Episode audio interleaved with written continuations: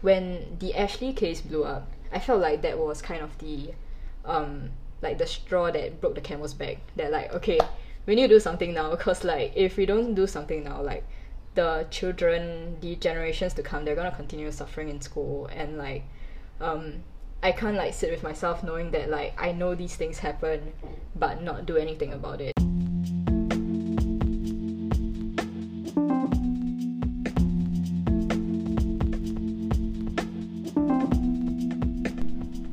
Hi everyone, welcome to Spectrum Podcast, your safe space for LGBTQ voices, stories, and dialogue. So, we have a very powerful episode for you today, as my guest today is Elijah Tay, one of the three individuals who was arrested for staging a protest outside the Ministry of Education on January 26. Elijah is a 19 year old founder of My Queer Stories Singapore, which shares stories of discrimination that LGBTQ Singaporeans face. Elijah is also non binary and uses they them pronouns. So I wanted to invite Elijah onto the show so that people can hear from their own words rather than through third person reporting in the media what actually happened and how everything went down leading up to their arrest and what happened after. In this interview, we'll also talk about how Elijah first discovered they were trans, dealing with gender dysphoria, and their personal experience as a trans individual in Singapore. So, thank you for coming on the show today, Elijah. And I thought it was really important that people hear directly from you what exactly had happened. And perhaps we can start with what inspired you to take part in that protest. All right. So, um, personally, as a trans student in school, um, who is assigned female at birth but presents in a more masculine way, I faced transphobia not only from like the general school population, but even from like staff members themselves. So like one very significant incident that like um has like greatly impacted me, I would say, is that um during a lecture um like during a lecture in Sec four, um before the lecture started, the teacher uh looked at me like cause uh I was sitting like rather like how to say like a bit laps up. Sorry, what is that? what is that? Yeah. What is, um like um not not in a very proper way. Okay. So like uh I was sitting with like my legs slightly ajar and then I was Uh-huh. wearing a skirt at that time. Oh. But like everyone was kind of sitting that way because Mhm. like no one really cared. Mm. But then the teacher like targeted me like she made like eye contact Mhm. with me and then she told me to sit properly Okay. and then she followed with a statement saying that um as long as you're wearing a skirt I take that you're a girl. If you want to be a guy wait for your next life. Wow. yeah, then I was like This was in JC. this was in sec four. Sec four, Yeah. okay. So I was like, huh? Teachers can make this kind of statement. Wow. Like, why? Why do they think that? Uh, why? Why did she think that it was a sensitive comment to make? Like, did she not see how like it could be offensive? Like, um, especially since like she doesn't know whether I'm like trans or not, Mhm. and like to make that statement is like. It's transphobic lah. It's an Mhm. offensive statement Mm. and like because she's a teacher that's like respected in the school and like personally I respected her a lot as well as like one of my teachers I was quite like taken aback and I felt like I couldn't trust like any other staff member because like if a teacher I respect so much like can make this kind of statement then like what more like the other Mm. teachers that are in this school right Wow. So Yeah. she said it in front of the whole class. yeah in front of the whole lecture there was about like about three quarters of the cohort was there for like um a remedial class lah, a mass like Mm. How, remedial what was your reaction like? What was the reaction of everybody? from what I remember, like I think after she made that statement, like the whole like lecture theater like fell silent. But like no one really said anything, and I didn't say anything either because I was very like taken aback. So I was just like, oh, like, I was just like sitting there, and I felt like very uncomfortable throughout like the whole um lecture. Like although she didn't call me out explicitly, but like I think we all kind of knew that she was like talking to me lah, cause I can see like the line of eye In, contact. in and all your that. batch, were you the only one who identifies as trans? From what I know, yeah, I Okay. don't, I don't know anyone else in my batch who identifies as trans. So it's like clearly she was targeting you. yeah, it seems a Okay. lot like that.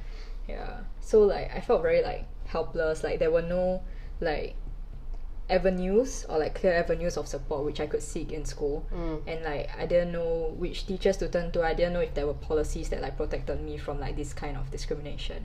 So I like kept it to myself. Um like I talked to a few friends about it but like I didn't report it to the school or anything for Okay. a good two years. Mm. and when I finally did like raise it up to one of the school leaders in J2 which was last year because like ah, I'm gonna graduate anyway so may as well like get it out there. Um then um I was telling him about it like because I've had s- suppressed it for so long. I like broke down during the meeting and then but then like um his response was that that isn't discrimination and you shouldn't feel too hurt. And then I was like yeah I felt even more helpless lah. And like I think that's really what like it was a very like in my face moment that like okay schools are not gonna protect trans kids. And there needs to be explicit policies to like protect trans kids in schools lah.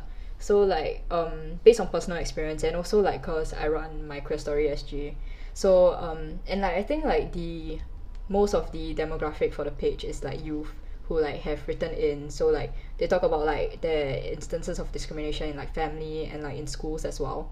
So um reading like their stories and like seeing them like really like pour out like their like instances of like trauma and like how much these things affect like their mental health they, they- their day to day and even like simply existing.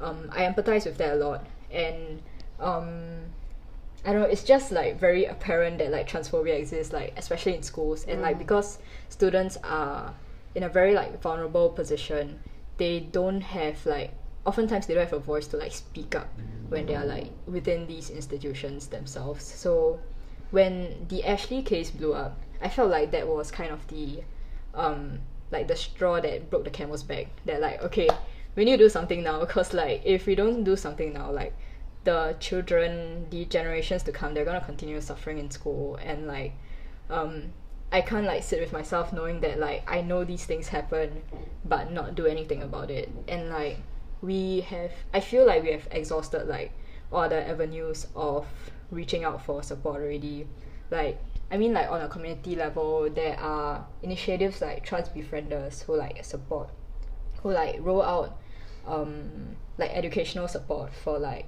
O level, A level, and level students. Like I think they started the initiative like sometime last year, and then um we also have like organizations like T Project where like people can donate to, and we have like written to like ministers. We have like people writing like lists of demands, statements of solidarity, um, and all these stuff. But there seems to be like little to no progress when it comes to like building a more like inclusive space in society or like even in school. And um it's like a very strong feeling of like helplessness knowing that like we're not going anywhere and like children are gonna continue to suffer. So i guess that's what um led me to like uh like the protest. Like okay like someone has to listen right now.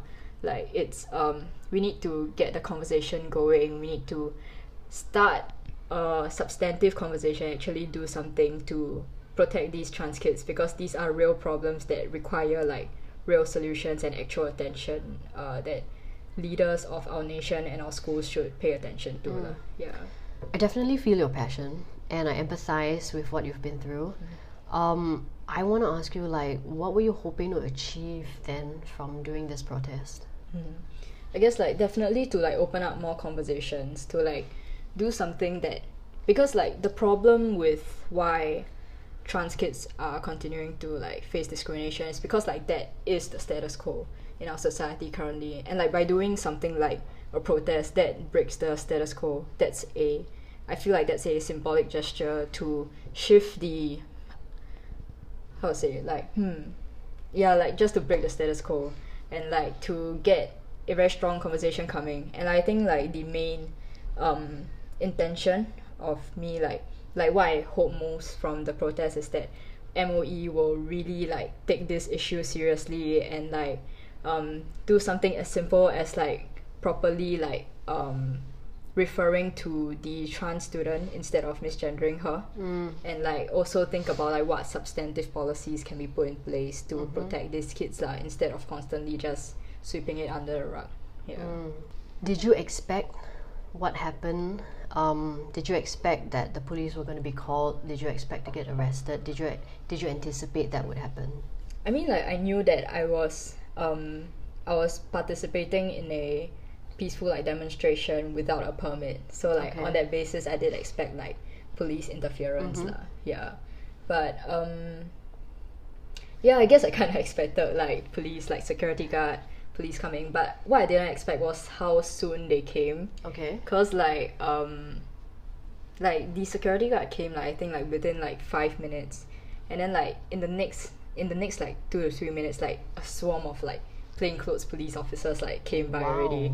Then like it was a very like I guess like shocking moment because Mhm. like it's like so many officers and like how they come so fast. Right, right, yeah. right. Okay, but this this protest was planned amongst your group Mhm. prior. It wasn't like a spontaneous thing that happened, right? Yeah, we How planned long it prior. did how long did y'all take to plan this? Uh, just about a week. Okay. Yeah. Could could um the authorities might have gotten wind of this planned protest? I guess I'm suspecting so. Ah, yeah. okay. It's possible. Okay, that's very interesting. Mm-hmm. Mm. Okay, so what actually happened? Talk me through. Mhm. Um, okay, number one, like you anticipated that it was going to happen, and you Mm-hmm. know that you went to protest knowingly without a permit. Mm-hmm. Um, the question I think on a lot of people's minds is would be why didn't you all get a permit? Mm-hmm. Yeah, I guess like cause we already know that like it's not gonna be approved. Like we look at like the history of like people who tried to apply for permits. I think like I remember seeing somewhere that like someone wanted to stage like a ten minute like demonstration at Tuas at in the middle of the night and like the permit got rejected. So like What if, was like, that for? That I don't remember. So nothing Yeah. LGBTQ related. I don't think it was Oh, okay. LGBTQ com- Alright. uh, related. Yeah. So like if like simple things like this, which like like very clearly does not disrupt any like public order, cause the guy is gonna just stand there in the middle of the night with no audience for ten minutes. So like if things like this are not gonna get approved, then like what more like something that draws direct attention to like a systemic flaw. Mm. Yeah. So like we felt like the permit wasn't gonna go through anyway, so we Mhm. just like decided to like stage the protest. Right. Like. Okay, yeah, so you went down knowing the risks yeah. Of what may, might happen. Mhm. So you're not exactly surprised because you kind of like expected it and anticipated it. Yep. Um, now, okay, my question would be really like when you worried about the reper- repercussions of your actions and how it might affect your future with regard to employability and your career, for example. hmm Yeah, I guess like those things did go through my mind, but like, um, I was thinking more of like the bigger picture. Like, um, okay, sure, maybe I could get a criminal record. Maybe like employers will be concerned about that. But like, I think that if someone like, I guess like I'll talk about like employability first. Like, if someone really values like what I work, I don't think that this history of like um, staging a protest would be something that bothers them. And in fact, like because I'm quite involved in like activism and whatnot, I think like um, being part of this protest itself is something like um, that reflects like the values and principles that I stand by. So um, I'm not too concerned about it affecting employability and whatnot. And um, even if we look at like just criminal record at face value, um, I don't know. I don't mind. Like I'm most willing to like take that risk to like take that personal sacrifice if it means that like it opens up more space for civil society to like fight for our rights and to make life better for like the generations to come and like everyone else lah. Yeah. Mm, beautifully said, thank you. So, what was the experience like? Like, after you got arrested, then what happened?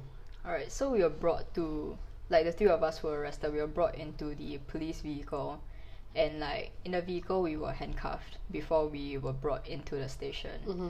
And I remember like we spent about like five hours in there. Like half the time was like just waiting and then like there was like frisking also. Like they had to check like whether we had stuff on our body, Mm. like like weapons and all that lah, like standard protocol and all that. Were you frisked by a male or female officer? A female officer. Okay. Yeah. Um, we were frisked like twice. Once when we first got to the station. Mm-hmm. Second time before we met the investigating officer.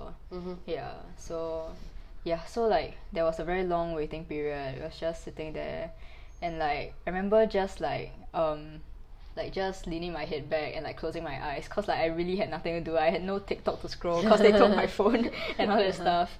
And like um cause it was a Tuesday, I was supposed to go for like drum lessons. Then I was like, damn it, I don't think I can be able to make it anymore. so like I just like closed my eyes and I imagined like the drums Uh-huh. and like I was just practicing in my head. So like anyways like we waited for a really long time. So you were in lockup for five hours. Uh, we were in lockup. Yeah, yeah. Like the whole duration at the station was about five hours. Mm. And then yeah. were you uh, in the cell like together or were you all separated? I was in a cell with like Koki for a while, Mm-hmm. and then after that I was brought out, and then like Lune was brought into like the cell that Koki was in. Mhm. Yeah. So um, yeah lah. So like very long waiting, but then the cell was very like echoey. So like Mm. when we tried to talk to each other, we couldn't hear each other either. Oh, And even we though were- you were in the same cell. Yeah. How 'cause, big like, we was the cell? I've, I've never like experienced this before, and I big think a is lot of people have no idea. Yeah. Well, what can I compare it against? um, I guess the size of like a bedroom size, or Mm, I guess about a bedroom A size, bedroom but a bit size? bigger. Okay. Yeah, Oh, and then okay. like me and Koki, we were locked up at like different corners, so Uh-huh. like we couldn't hear each other when what we do were you mean you were locked up in different corners? Like, cause like um there were like bars like surrounding Uh-huh. the like Oh, so you area. couldn't move freely within that cell. Yeah, we couldn't. Oh, so I so was they- like cuffed to They the, actually cuff the- you to something. Yeah, yeah. Wow. so you can't even like get up and walk around No, I couldn't. Yeah. for five hours. Um, that was for like the lockup duration, like before we were brought into the interrogation. So like, I guess like my only walking about was like going to the washroom Mm. and like walking to like the frisking area and then like to the locker and to the um investigating room. But every time we would be accompanied by like one or two officers, Mm-hmm. lah. Yeah. So during this time, uh, were you given anything to eat? Oh yeah, they gave us like one like chocolate bun Okay. and like they asked us oh not really they asked us i told them i needed water so like they like um brought it to us in a styrofoam cup lah. Right. yeah. And then, uh, did you have that one phone call thing? Um, did you call anybody?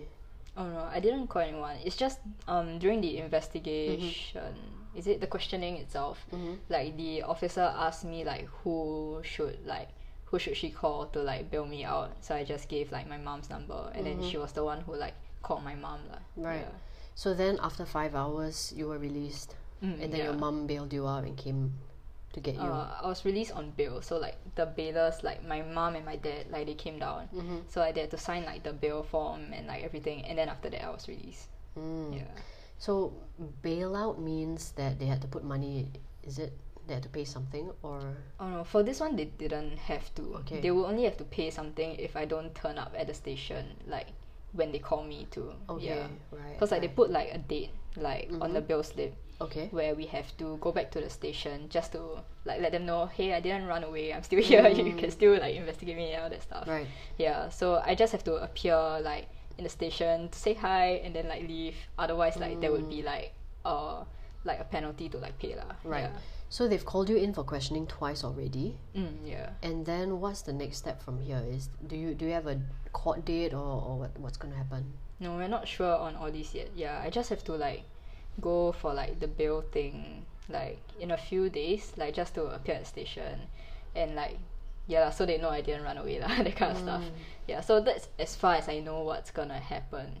Anything else, I'm not too sure yet. Yeah. Mm. So like you know when the news broke, and then there started being all these reports in the media, and mm-hmm. peop- your friends maybe or have and family all have been seeing you. Uh, what was the reactions like? like when I first managed to like have access to the internet mm-hmm. after that, um, like there were just a lot of like messages of like concern like oh are you okay? I think I saw you in the news earlier. Were you arrested? Mm-hmm. What's going on? Are you still at the station? Yeah it, it was mostly like concern but like there were also people who were in solidarity and support like oh my god I saw you on the news just now. I'm so proud of you. Thank you for standing up for the community, that kind of stuff. And like, it's very heartening to see people like just um suddenly like bringing their attention to like this issue, and like being in solidarity with like the protesters and the trans community in Singapore especially, and like people who usually aren't vocal about like um civil society issues. I see them like posting on their story like, hey, like um, hashtag fix schools not students and like sh- resharing like posts on Instagram like okay read this Twitter thread and that kind of stuff.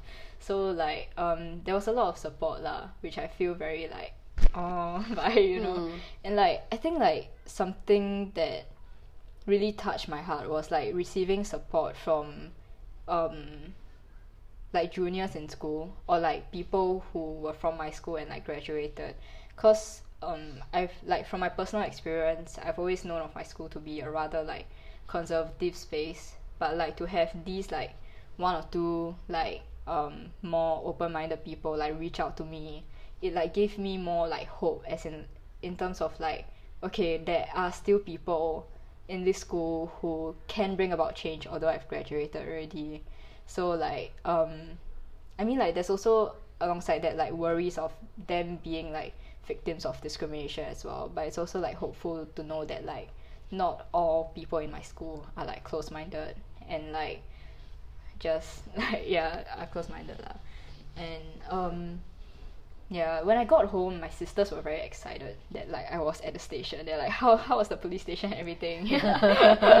Yeah but like um my but they they've always been very supportive lah ever since like I started like MyQueerStory SG and all that they're always very excited to like share about like um my advocacy work and all that. And like I thought it was really cute that my sister like she was making muffins one day and then um she made one like specially for me and then she wrote on top like fix schools not students then I was like Mm, aw. this is so pure Yeah, like so a 13 year old like being in solidarity with like the movement it's like there's hope for our future lah yeah Mhm, You're giving me goosebumps, man.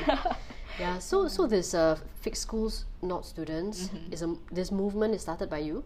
um it started by like all of us lah who like um like saw the problem of like transphobia in the first place and then went to MOE to like protest. Yeah. Mm-hmm. So I guess that's how the like this hashtag came about and where the com- campaign kind of like officially started lah.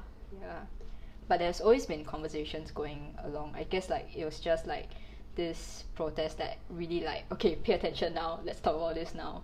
These demands have to be met like right now. You know like these are like serious needs and like conversations that we should be having in this moment because trans kids are suffering in schools like today it's a real thing yeah Mm.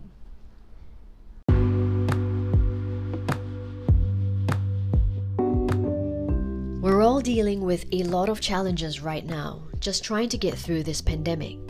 And I just want you to know that there's no shame in seeking the help we need.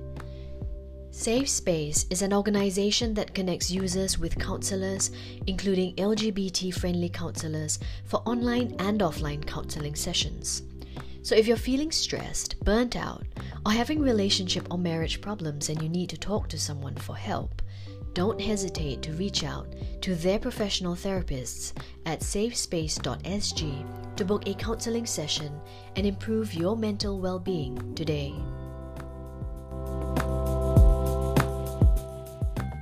So, okay, at this juncture right now, um, what's going to happen? Do you know in terms of the criminal case? I mean, like right now we have been to the station like about like two times for like the people who protested to like have follow up investigations and whatnot. And currently, it seems like we are kind of like like they have exhausted the questions that they want to ask us. So I don't think that we'll be called down to the station again. What kind of questions did they ask? Can you share? I mean, like generally, it's just like, oh, um, who organized the protest? Um, run me through like the entire day. What time did you go where? And then like, when do you reach the station? No, not the station. Like MOE and stuff like that. Um, like who was there? Do you recognize these people in the photo? Like very typical like investigation questions lah. As in, the people would be the people you were protesting with. Yeah, yeah. Okay. Like, oh, identify them. Do you know them personally? Whose contact number do you have? That kind of stuff. Oh, Yeah. Okay, okay. Right.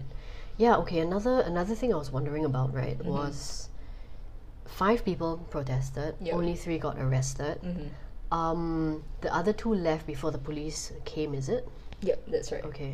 So in in a way you knew the police was coming, there Mm-hmm. was a sort of like a window where you could have left also to avoid being arrested. Um, why did you choose to stay on? like um I mean like the point of me protesting in the first place is that I want to make like a stand and it made sense for me to like stay through the whole process to like reflect the sincerity in my cause which is like to stand up for like trans rights for like students in like MOE schools. So I decided to like stay through to like do just that lah. Yeah to show that like I'm very serious about like what I'm standing for. My message is something that I hope that you'll listen to like right now and pay attention to and I'm not leaving until like something is done about it yeah Mm. On hindsight, do you regret those actions? nah not at all Okay. yeah. Okay. Um, obviously, it sounds like you've been through a lot in your journey and in your school journey, in your personal journey, that led you to this point that you felt like you really needed to do something so that there could be change, f- that positive change for the next generation. Um, talk to me more about your personal gender identity. Like, when did you first realize you were trans? Alright, so um so in sec four I was quite involved in like MUNs, uh, Model United Nations. So like these are things where like um it's basically like a like we just pretend that we are in the UN and then like we discuss like um pertinent like global issues lah. So anyways like because I was quite involved in like sec four, so like by the end of it I started like chairing councils and like um because of that I had to write like third person like biographies. It's like a standard like month thing to like have these like released so that your delegates know who you are before the conference and all that. So like when while I was like writing my biography using like she her pronouns, I realized that I was very like uncomfortable like referring to myself with like these like um like with like feminine terms lah. And then so like at that point in time I still didn't quite know what exactly like pronouns were or like what non-binary was but I just like felt really off for me. So i started writing in like using they them pronouns instead. And that like it helped me feel a lot more comfortable. Like i felt like that like represented myself a lot more authentically lah. And made me feel a lot more comfortable. So like for the year like whenever i had to write in third person like in j1 like whenever i had to write in third person i make sure i always use like they them pronouns and like mm. that's something that like gave me a sense of like gender euphoria. But i still couldn't quite like put like words to it at that point. So eventually like after like reading up more about like pronouns about like what gender identity is about like what it means to be non-binary then i realized like hey that fit me like perfectly. Like i mm. Am non-binary yeah Right, that was the aha moment. yeah. Okay. so like, i guess it took me about like a year to figure it out and, and like that was last year, or two years two ago years ago. yeah Okay. yeah and like whenever i look at like myself or like photos of myself Mm-hmm. i don't see like male or female like, i don't think like those fit quite right Mm-hmm. with me and i always felt that like um like personally i don't feel like I fit in the binary genders either lah. so i feel that um yeah lah. so that's when i kind of knew that i'm non-binary yeah Mm, okay, so two things here, right? One is about pronoun usage, and the the other one is about non-binary. yeah Okay, let's tackle the pronoun usage first. Okay, can you go deeper into like correct pronoun usage and how other people should go about it? Why is it important, and how should we go about it? Mm. I mean, like pronoun usage. It's like it's kind of like your name. Like you don't want to be called like anything other than like what you're comfortable being addressed as. Like my name is Elijah. I wouldn't want some random person to just come up to me and like start calling me Chris, cause like that's not who I am. It doesn't make sense. So like very similarly, um, I use like they them pronouns. So like if people use like he or she pronouns on me, it would feel like like that's not representative of who I am, and like I feel I would feel quite disrespected lah if you don't use like the correct terms for me.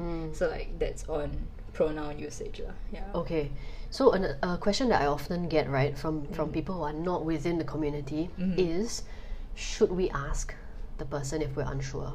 Hmm. I think like that would be a good practice, but like it also depends on the context. Like so, say you're in like a like Zoom conference with like hundred participants, you don't just unmute yourself and like point directly to a person and ask what are your pronouns. I think like oftentimes like if you're unsure, um, it's good to like ask like privately as well. Like hey, um, I just want to like make sure I get your pronouns right. Like what pronouns do you use? Um, and like are you okay if I use it in like certain contexts? Because like some people are like out in like certain social circles but not in other social circles. So like I think aside from like asking what pronoun someone uses, it's also good to ask like, okay, what pronoun should I use like in this space? And like, is it okay if I use it in this space as well? So that like because we want to like make sure like our trans friends are like as protected as possible. Yeah, as safe as possible. Yeah. Right. You talked about your name being Elijah. Yep. From my understanding, it's not the name you were born with, Mhm. and you gave it to yourself. Yep. Um, tell me more about that. Like, when did you change your name, and why did you choose Elijah? Mhm. Okay, so like I've always wanted like an English name and like um I mean I was born only with my parents only gave me like a Chinese name lah.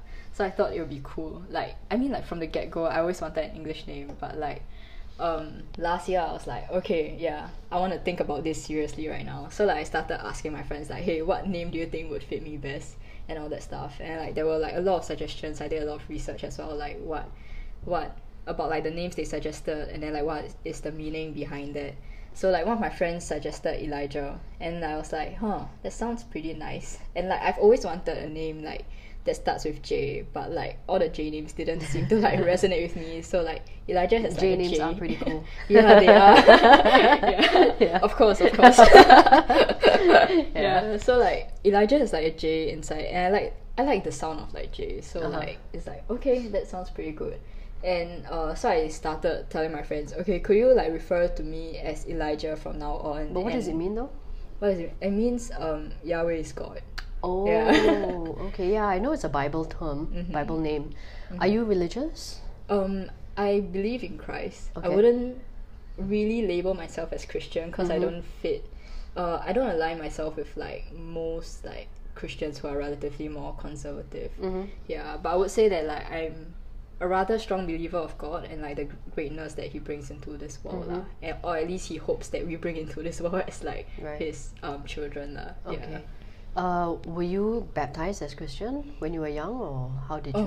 Oh. Um, I was brought up in a household of free thinkers. Okay. And I only got to know God for myself about two years ago when I started exploring like religion. Like I Mhm. just wanted to like um I was just curious about like what religion was cause like I've never had that like growing up. So I like started going to like temples and Mm. like churches just to like um check them out lah. Like see like what it's like to be in a space where like people are so like full of faith and all that Mhm.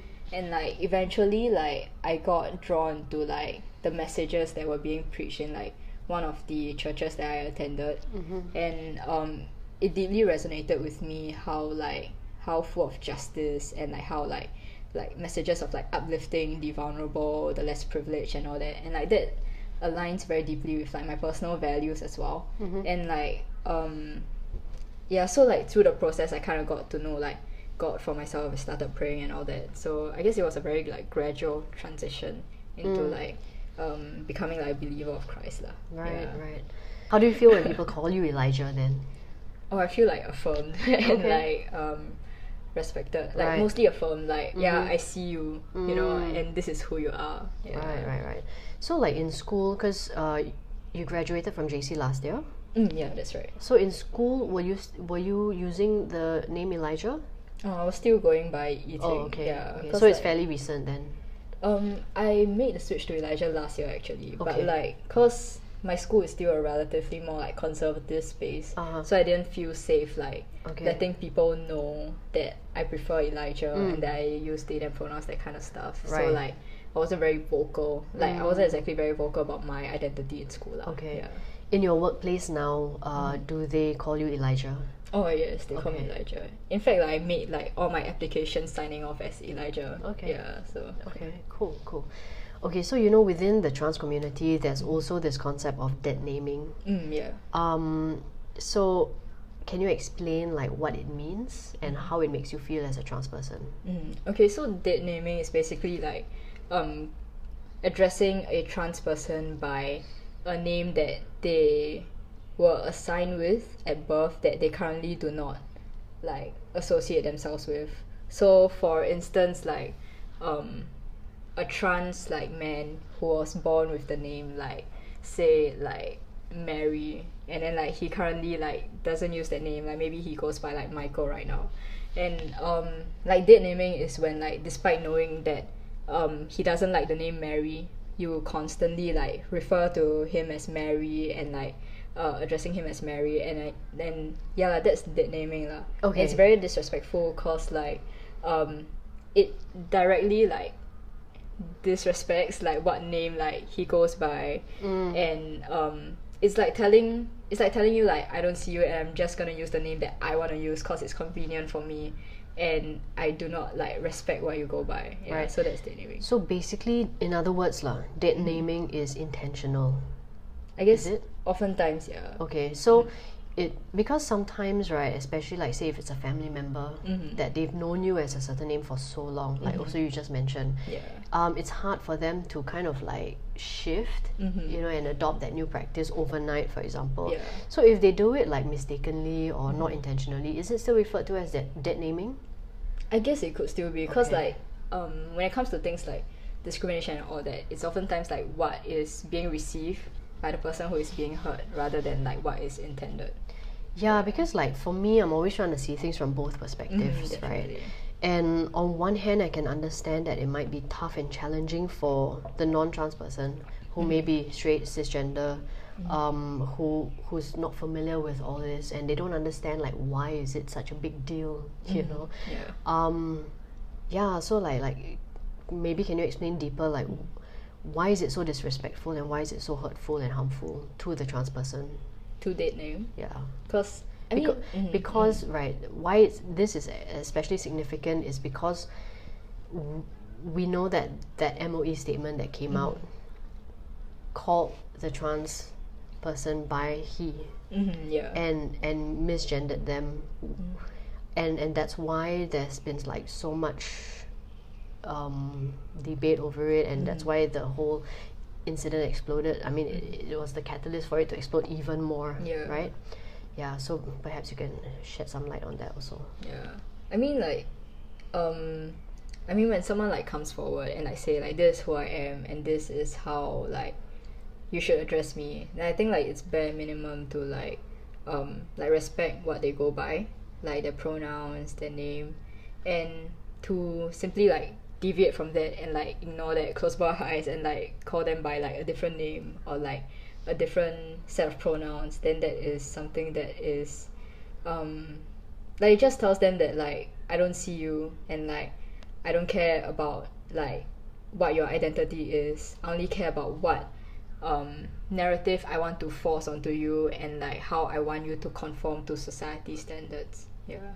right i think um, why that statement also was quite or the statements coming out is mm. quite pro- problematic and why it's galvanized so much of the community to start speaking out is because of the contradictory nature of mm. the statements that are coming out. Because on one hand it says that we respect the mm. gender or what, what the, the individual wants but at the same time they do something like that mm-hmm. by Yeah. misgendering the, the person. Mm-hmm. yeah. Yeah so okay as a trans person have you do you experience gender dysphoria Mm, yeah. I mean, how, how do you deal with it I mean like I'm born with like like a female body. So like um like the I have like chest dysphoria. So like for that like I wear a binder and like I wear like slightly like baggier clothes so that it doesn't like show off like my more like feminine shape. And I try not to wear like pants that are too tight either because that will like show off my hips and that kind of stuff. Um yeah, I guess that's like pretty much it. Um I don't have too much problem with my voice uh, or like hair or that. I mean like I I don't enjoy having long hair, so like, I've kept like short hair like since um sec two. Yeah, and I've been quite comfortable with how I currently express myself lah. Yeah. mm-hmm. okay Yeah. so so you would say you, you, you don't really experience much I mean like dysphoria um has more to do with like Physical my experience. physical Uh, physical appear- body lah, for myself for myself. right. Yeah. So yeah lah, so that's why I wear like binder and like Mm. bigger clothes, that kind of stuff. I think I need your recommendation for binders later yes, definitely. yeah. Okay. How about growing up, your personal experience in school? Mm-hmm. Um, besides the incident that you shared earlier, right? Did you have a lot of other experiences of your peers and teachers being transphobic? Mm, I guess like not so much outrightly in my face, cause like I mean I don't think people in school knew I was trans. Anyways, it was more of Oh. like assumptions based on like how I presented myself and all that. But there's always like that sense of like being like outcasted or like knowing that people are gossiping about you Okay. because like you're very, uh, because I'm very vocal about LGBT issues Mm. without like saying that I am part of the community, Mm-hmm. but I I guess it was pretty obvious lah. But like I knew that people were like talking behind my back Mm. and all that stuff. Were you in an all girls school or co ed school? co-ed school? Okay. Yeah. Okay. Yeah. So um but I guess like another like memorable experience I had not memorable in a good sense, but like yeah, um was in like sec three. I tried to run for an exco position for CCA and then um during the interview the teacher told me that like oh you know as like the president you have to be the face of this CCA and like she she's I don't remember what exactly she said but she insinuated that like my short hair was not it. Then I was like uh, okay. So like and then ended up like I didn't get that role. So like um I don't know how much that comment affected my like leadership like opportunity but it felt like um not physically fitting into like um the social norms of what it looks like to be like a girl in the school like did compromise on like the opportunities that I managed to get lah. Yeah. Yeah, I was going to ask you what you wish would have been handled differently. Or, you know, we're talking about the young generation and how things could be better for them. Mm-hmm. What would you like to see? What kind of changes, what kind of systemic changes would you like to see? Mm-hmm. I think it would be good if like there are mandatory like sensitivity trainings for like school staff and teachers especially because like they are the direct contact for like children in school and if they don't know how to deal with like these issues like sensitively and like with like um discernment and all that then it doesn't create a safe space for like these kids to like exist in school I guess like another big problem is also like sexuality education. It's very focused on like um depicting what it looks like to be like this um um like to have like heterosexual relationships and like eventually work towards like a nuclear monogamous family that kind of stuff. So i feel like sex ed could be more inclusive in like explaining like um ob- objectively like what are different sexualities gender identities that kind of stuff. And like going beyond like oh abstinence is the only way that kind of stuff you know. So like uh, really like bringing about more like holistic like sexuality education so that children are more informed and like so that kids don't have to turn to like the internet and like um that like I don't know I guess like sometimes the content could not be very like child friendly but like people feel like they have no choice but to view like certain content anyway because like school curriculum is so like lacking and like people are not like understanding what these issues are when like mm-hmm. school should be the institutions that like teach kids like these things lah. Mm. yeah That's an excellent point. You know, mm-hmm. I, I hear young people talking about this a lot mm-hmm. about how much, especially young LGBTQ people, about how much they could have benefited from this kind of education. Um, a more balanced kind of sexual education Yeah. in schools.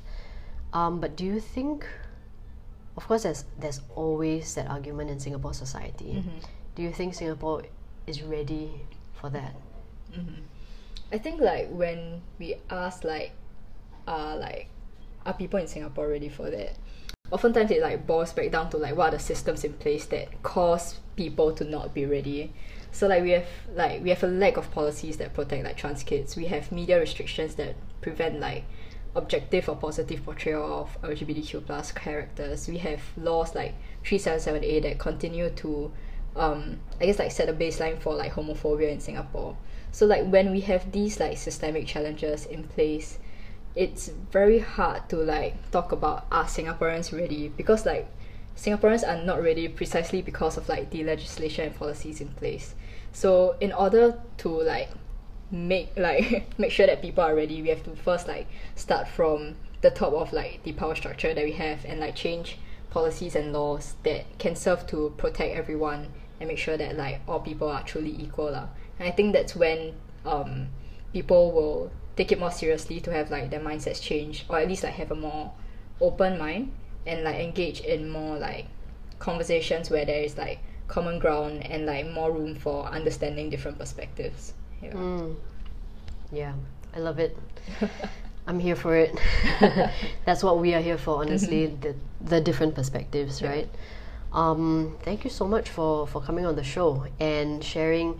You know, maybe before we end off, could you share what your what more hopes and dreams that you have for Singapore and yourself?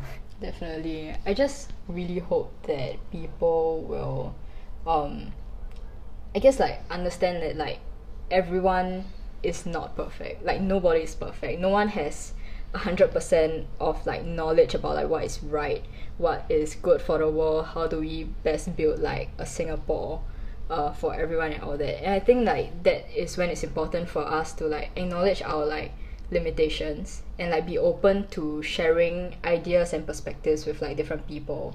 I think it's only when we have these spaces for conversation where there is um, no judgment and just a heart to learn where like society will progress forward and we'll be able to have more critical conversations and serve to be as inclusive as possible not only just of like our people but of our concerns and of all our like um like the principles that we stand by and like the beliefs that we have also lah yeah Wonderful. I really, really liked everything that you said. Um, thank you so much. I mean, it was you made you brought up some really, really good points, and yeah, I'm also looking forward to this sort of future for Singapore. Um, could you share for our listeners like what resources there there are out there for maybe trans kids right now who might be listening to this?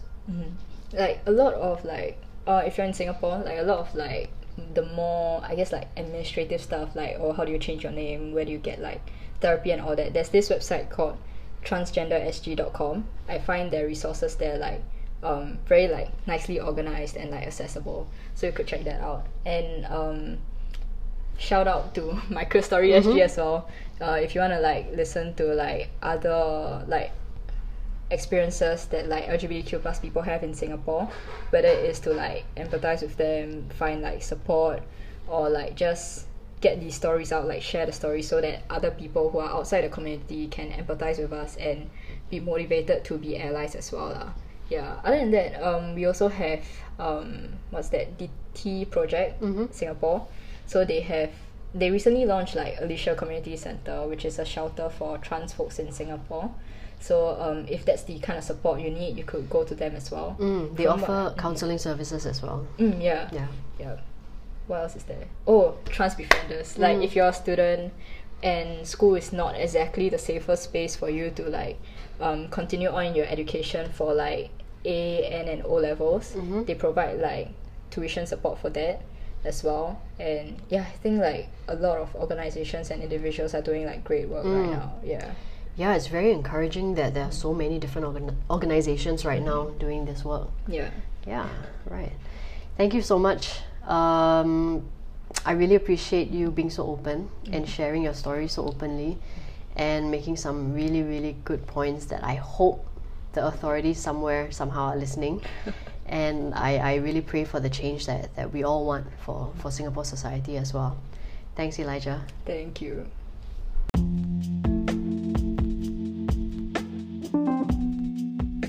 Thank you so much for listening to this episode of Speqtrum Podcast. As American writer, TV host, and transgender rights activist Janet Mock said, I believe that telling our stories first to ourselves and then to one another and the world is a revolutionary act. I commend Elijah Tay for their courage in speaking out against transphobia and their hopes for systemic change in how trans kids are treated in the Singapore school system and how sex education in schools should be more inclusive. If you feel this episode can be powerful in continuing this conversation, please share this episode with your friends. And if you haven't already, do subscribe to Speqtrum Podcast on Spotify, Apple Podcast, Anchor, and everywhere else that you listen to your favorite podcasts. Let's get more dialogue going so that we can create a more understanding and inclusive society, especially here in Singapore.